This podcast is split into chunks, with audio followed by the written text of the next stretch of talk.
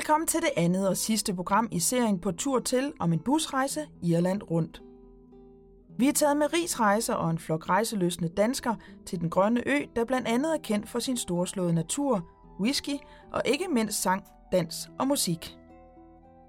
I det første program besøgte vi Irlands anden største by Cork og whiskydestilleriet Jameson, samt den lille by Killarney, der blandt andet er hjemsted for dans- og musikshowet Celtic Steps, samt det perfekte udgangspunkt for en rundtur på den 179 km lange rute Ring of Kerry, der byder på et utal af enestående naturoplevelser. I dette program går rejsen videre nordpå til endnu en storslået naturoplevelse, nemlig The Cliff of Moher og The Burren, inden vi gør ophold i den stemningsfulde havneby Galway. Fra Galway går turen gennem området Connemara, der har haft en enorm betydning for den irske kultur – her besøger vi også landmanden Martin, der er anlagt det levende museum Connemara Heritage and History Center, som fortæller Irlands historie gennem de sidste 200 år, og ikke mindst historien om den lokale bonde Dan O'Hara, der emigrerede til Amerika. Senere på rejsen besøger vi også den gamle klosterruin Clonmacnoise, inden vi ender i Irlands hovedstad Dublin. Undervejs skal vi selvfølgelig også kigge nærmere på busferie som ferieform. Irland er verdenskendt for sin kultur og musik, men hvordan er irerne som folk? very friendly and very open people.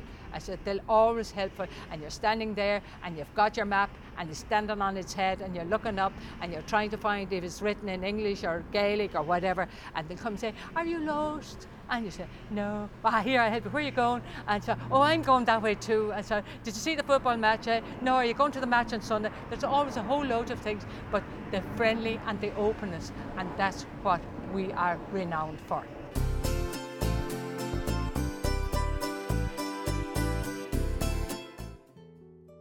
Vi er ankommet til en af Irlands største turistattraktioner, The Cliff of Moher. De langstrakte klippeformationer, der hovedsageligt består af kalksten og skifer, som giver klipperne den sorte farve, er virkelig et imponerende syn.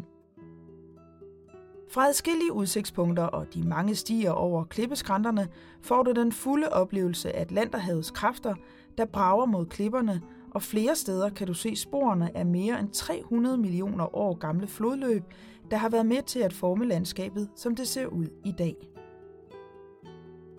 Klipperne er også hjemsted for mere end 20 forskellige fuglearter, og alt afhængig af sæsonen kan du opleve mere end 30.000 ynglende fuglepar, heriblandt de smukke søpapagøjer, der samles i store kolonier på de vindblæste klippesider.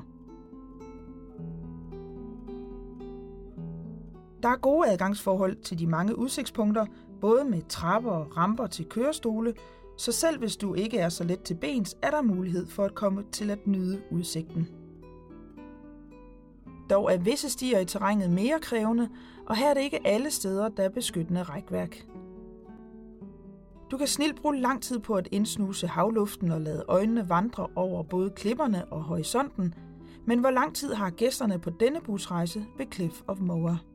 Jeg har to og en halv time øh, til at øh, komme op og, se udsigten her og, og, gå lidt øh, frem og tilbage inden for det sikrede område, kan man sige, ikke? fordi vinden er så kraftig her, så hvis der er fuldt knald på, og det er der indimellem, når, når den kommer fra landen her, så skal man altså passe på. Ja. Ved det højeste punkt på The Cliff of Moher, 214 meter over havets overflade, står O'Briens tårn, der blev anlagt i 1835 af det lokale parlamentsmedlem Sir Cornelius O'Brien, for at give Victoria-tidens turister den bedste mulighed for at se klipperne. Tårnet er med sine 88 meter et enestående udsigtspunkt, hvorfra du på en klar dag kan se bjergene i Kerry mod syd og i Connemara mod nord. På grund af vejrets omskiftelighed og den til tider endda meget kraftige vind, er det ikke altid, der er adgang til tårnet. Således heller ikke i dag, men måske en anden gang. Så er der et, et, et helt nyt øh, besøgscenter, som blev færdigt her i 2007. Og øh, det har været lang tid undervejs, og det, der er kendetegnet ved det, det er, at det er næsten ikke til at se. Det er bygget ind i, ind i klippen, og det er øh, med jordvarme og solvarme og alt muligt andet. Og det er jo klart, at det er jo en rigtig god ting, øh, når man tænker på bæredygtig turisme. Ikke? Det er jo noget med halvanden eller 1,5 millioner mennesker, der kommer forbi her om året. Så det er et af Irlands øh, absolut øh, mest besøgte steder. The Cliff of Moher ligger i den sydvestlige del af The Burren and the Cliff of Moher Geopark, der også består af det store kalkstensområde The Burren. Alt afhængig af definitionen dækker området enten 250 kvadratkilometer, hvis man kun tæller det område, hvor kalkstenen er blotlagt overalt, eller 560 kvadratkilometer, hvis man også tæller de store områder med, hvor selve grundfjellet består af kalksten, men hovedsageligt er dækket af jord. The Burren blev skabt af vandrende gletsjer under flere istider, den første for cirka 1 million år siden, og den sidste for omkring 10.000 år siden. Gletsjernes vandringer og smeltevandet, der skar sig ned gennem kalkstensklipperne, har afrundet stenene og skåret de karakteristiske revner i overfladen, der kendetegner hele området. På et af de mere fremtrædende områder lidt nord for The Cliff of Moher bliver der selvfølgelig også tid til et stop, så vi kan kigge nærmere på det særlige fænomen. Fra The Burren går rejsen nu videre til den hyggelige havneby Galway, der også er hovedbyen i County Galway, og med sine ca. 80.000 indbyggere er Irlands 6. største by. Galway ligger ved udmundingen af floden Corrib, og i 1124 anlagde kongen af Connacht et fort for at beskytte flodens udmunding.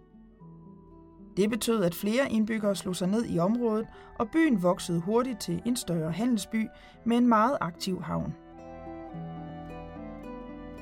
Handelsgaderne og ikke mindst popgaderne i byen florerer stadig den dag i dag, og det er ikke uden grund, at mange ser Galway som en af Irlands hyggeligste byer.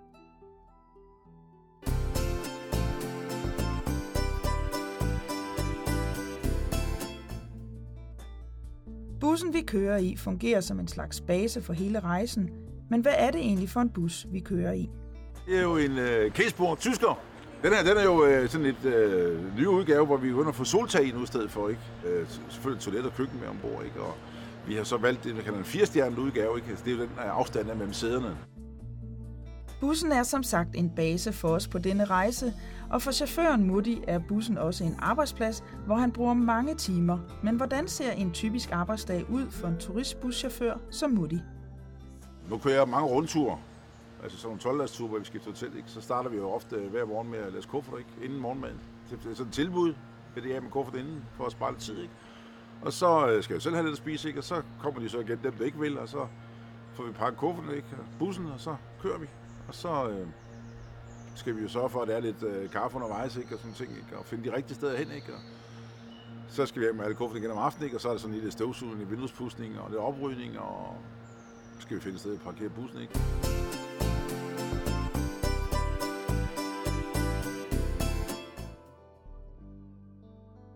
Dagens tur går gennem det naturskønne og bjergrige område Connemara, der blandt andet er kendt for bjergtinderne de 12 Bens. Connemara er en af de vigtigste regioner for den traditionelle irske kultur og sprog, og er blandt andet det største såkaldte Geltag i Irland. Et Geltag er et område, hvor man værner om det irske sprog, og ikke mindst om den gæliske kultur og traditioner, der går helt tilbage til Irlands grundlæggelse. Ikke langt fra byen Clifton ligger det levende museum Connemara Heritage and History Center, der i starten af 1990'erne blev anlagt af landmanden Martin hvis familie har drevet landbrug i området gennem flere århundreder. Well, what I do here, I'm a small farmer. I'm here uh, seven generations. And I, I, I keep sheep, cows, and ponies, and a few donkeys as well. And about 25 years ago, this, I, I couldn't, this couldn't sustain a family. So I diversified into agri-tourism. And uh, it started off small, and now I bring about 60,000 visitors through this centre in the year. Besøget på Connemara Heritage and History Center begynder med en rundtur i centrets museum, samt fremvisning af en lille film om områdets historie, inden vi med traktor bliver kørt op i bakkerne, der har fungeret som marker og græsningsarealer gennem generationer. Her fortæller Martin om områdets natur og den smukke udsigt. As we say here in Ireland, Ked Mila Falcha, meaning in English, a 100,000 welcomes. Now we climbed up here to a height of uh, 200 metres from down where your buses park. And what you're looking out on here is a vast area of blanket turf land. The reason we call it blanket then is because it's continuous. This blanket turf land here stretches almost to Galway City. So you're looking out over part of one of the largest blanket turf lands in Europe.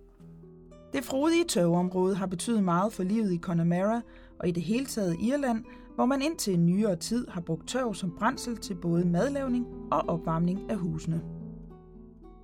Martin tager os med hen til en af de områder, der gennem tiden har fungeret som tørvegrav. What we have here is turf. We said turf in the west of Ireland. Now the turf is made up of compressed plant matter. The plants grow, they fall down, they grow again, they fall down year after year. There's no insects in the turf, there's no worms, there's no oxygen. Lack of oxygen compressed in these conditions, everything is preserved. 30 centimeters equals a thousand years. Vi får selvfølgelig også et indblik i, hvordan tørven er blevet gravet og klargjort til brændsel. The first step you have to do here, you have to remove the top scraw. Each scraw then is placed in the cutaway bog. So then when you're ready, the schlon cuts out the sods like that. Now you spread it out on the ground to dry. And after about two weeks, you foot the turf. You come back after two weeks, you do all this with your turf, you foot the turf, and then the wind is getting through it, you see? Then after another four weeks like that, it goes from a very soft sod to a dried sod. This is a fresh sod of turf. It weighs about five kilos. After six or eight weeks, that's your sod of turf. It shrinks. The water dries out, and this is what you're left with. What's the weight of it then? The weight of that now is less than a kilo. You want uh, about six of them to make a fire, and that lasts about four hours.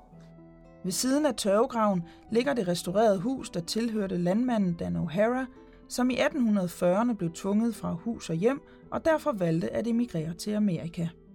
Uh, the man that lived here was Dan O'Hara, and Dan O'Hara was uh, was totally self-sufficient, like everybody else. Dan O'Hara's house is restored uh, to its original uh, glory.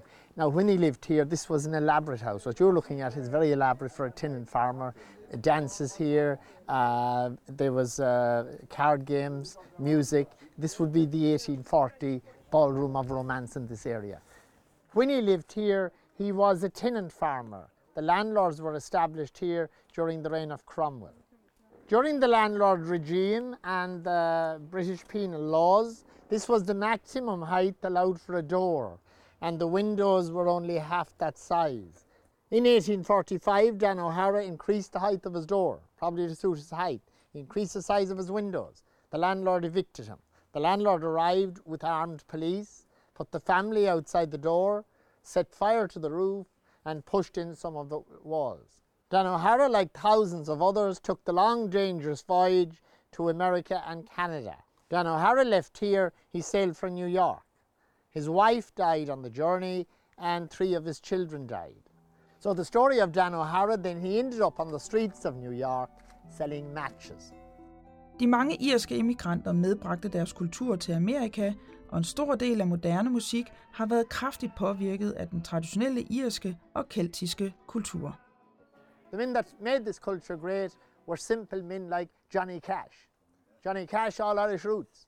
Johnny Cash backing over here a hundred times, singing about Ireland, putting Ireland on the map. Then we had another great ambassador, Bing Crosby. Grandmother Irish, grandfather Irish. Bing Crosby singing, Oh, maybe someday I'll go back to Ireland.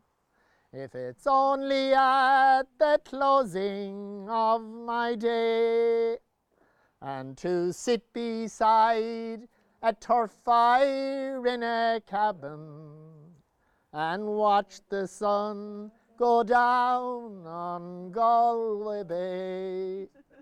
These were our heroes. These are the men we salute. These are our kings and queens.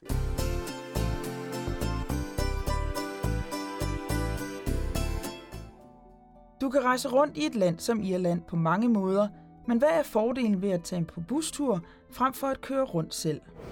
Man skal ikke øh, tænke på, at øh, det er venstrekørsel. Man skal ikke tænke på, at der er små veje. Men er i sikre hænder. En fremragende buschauffør har man med. Øh, man får hele tiden oplysninger omkring, hvad er det for et sted, man kommer til. Og på den måde, så, så er det noget helt andet, end hvis det er for eksempel individuel rejse. Ikke? Altså, begge rejser har selvfølgelig sin charme, men, men øh, for, for de af vores gæster, som er med her, der er de jo rigtig, rigtig glade for, for, for den her model her i hvert fald. Ikke?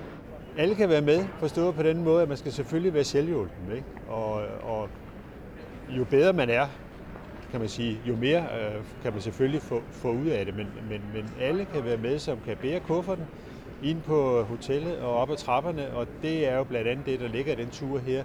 Vi kører ikke ned til en destination og er der. Vi kører rundt hele tiden og ind og ud af hoteller og har kun to steder, hvor vi overnatter to, øh, to nætter på samme sted.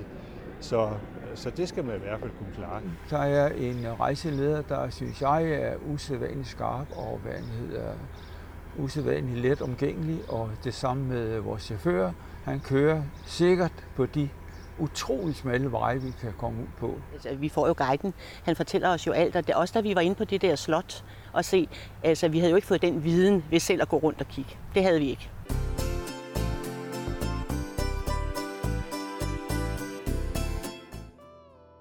Vi har bevæget os væk fra Atlanterhavet og Irlands vestkyst ind til den mere centrale del af landet, hvor vi lidt uden for byen Atlon skal besøge et sted, der har haft utrolig stor indflydelse på Irlands kultur, uddannelse og ikke mindst religion.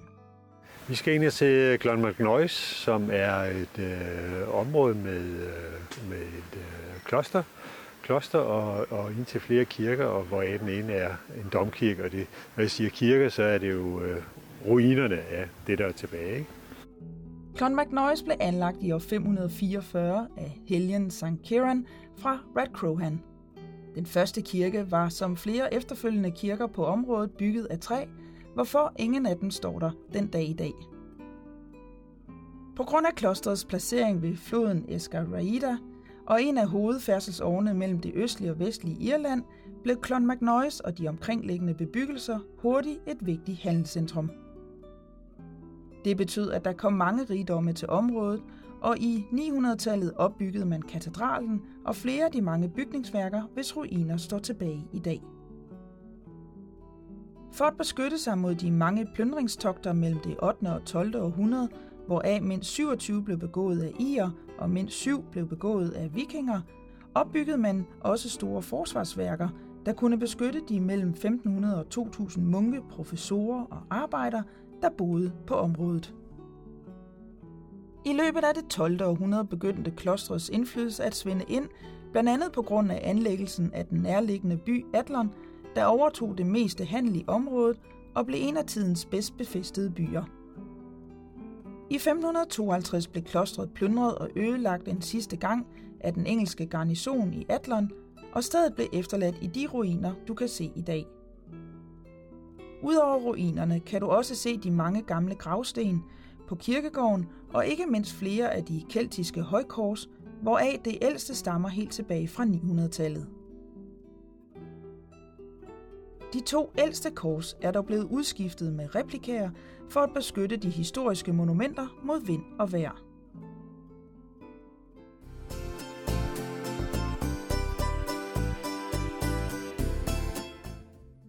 Vores sidste stop på denne rejse er i Irlands hovedstad, Dublin, hvor vi har to dage til at opleve den pulserende storby, der er verdenskendt for sangen om fiskehandleren Molly Malone, der vandrede gennem byens gader med sin kære, hvorfra hun solgte fisk, østers og muslinger. Dublin det er jo en spændende øh, storby, øh, samme, nogenlunde samme størrelse som øh, København. Og fordelen ved at være her, i og med at vi kun har de her to ja, halvanden dage, det er jo, at man meget nemt kan finde rundt i byen, og derved opleve, få, få en god øh, storbyoplevelse øh, i løbet af de her halvanden dage, oven på alle de her mange øh, natur, naturdage, kan man sige. Ikke? Vi starter jo med at komme ind til byen, øh, og så tager vi jo en rundtur i byen med bus i den indre by her, så vi øh, via bussen kan, øh, kan øh, få, få et overblik over byen generelt. Øh, derfra så tager vi hen til St. Patrick's Cathedral, som er øh, byens domkirke og blev bygget der omkring begyndelsen af 1200-tallet. Ikke? Meget, meget smuk og meget interessant. Øh, derfra kører vi så hen til vores hotel, som ligger i øh, gåafstand til øh, centrum her, sådan så man kan gå til og fra centrum og tage sig et hvile løb eftermiddag, hvis man har behov for det. Ikke? Selvfølgelig øh, får gæsterne tid på egen hånd, fordi når vi er færdige med øh, søndagen, søndagen, så bliver det mandag, og så starter vi med at, øh, øh at gå ned og se Book of Kells. Og øh, når vi har gjort det, så har de øh, mulighed for at, øh, at gå rundt på egen hånd, alt efter hvad de har lyst til. Der er også nogen, som ikke tager med derned. Det er helt fint. Det er ret med en, med en dag, hvor man er på egen hånd, efter at være holdt i kort snor efter ja, alle de her mange dage. Ikke? Et besøg i Dublin er selvfølgelig ikke komplet uden et besøg på en af de mange popper, der har så stor betydning for irerne. Det er her alle mødes og får en såkaldt pint af den gode øl, og ikke mindst hygger sig med musik og sang. En af de mest berømte popper er vel nok O'Donohue's, hvor blandt andet folkemusikgruppen The Dubliners begyndte deres karriere.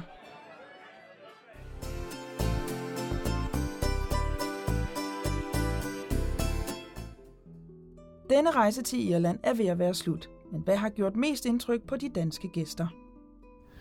Det er naturen, og øh, den er storslået, og øh, jeg har fået øh, en oplevelse, der har været langt større, end jeg havde forventet. De der forskellige øh, halvøer, vi var ude på, ikke, som var så forskellige, det var så smukt, så det ville jeg sidde i mit hjerte i lang tid. Især naturoplevelserne, vil jeg sige. Altså, vi, vi snakkede om, at vi vil aldrig opleve, altså det, det er noget af det flotteste, vi har set på de rejser, vi har været på.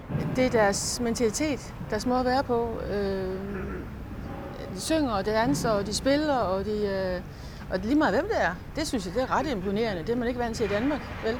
Øh, vi tog hårdt for at, at, ligesom at opleve landskaberne og så videre, så videre, men vi vil også godt have en total oplevelse på, stået på den måde, at Øh, når vi var kommet hjem og var trætte, og vi havde fået noget irsk mad, og så også lært det at kende, så har vi gået på pop om aftenen, og vi har hørt øh, en utrolig masse lokale musikere spille, og det har været en usædvanlig god oplevelse. Jeg synes, det har været en rigtig, rigtig øh, spændende og oplevelsesrig tur. Jeg har fået set en masse natur selvfølgelig, som, som jeg kom for, og så har jeg mødt nogle søde mennesker, og, jeg, og så har jeg lært noget om deres historie. Altså, og det synes jeg faktisk også er ret væsentligt, fordi øh, ellers kan man ikke sådan forstå forskellen på os, fordi vi bor jo egentlig i nogle ens samfund, ikke? Men øh, man kan godt forstå, at vi bliver forskellige. Jeg synes, det har været et fantastisk rejseselskab også, ikke? Altså stor, meget positiv stemning og så videre, så det, det har vi været glade for. Det er blevet tid for bussen at vende næsen mod Danmark og sige farvel og tak til Irland for denne gang. Men hvis du er blevet nysgerrig og vil vide mere om rejser til Irland eller om busrejser i det hele taget, kan du læse meget mere på den hjemmesideadresse, der står på skærmen lige nu. Her fra Dublin er der kun tilbage at sige, ha' det rigtig godt, til vi ses igen.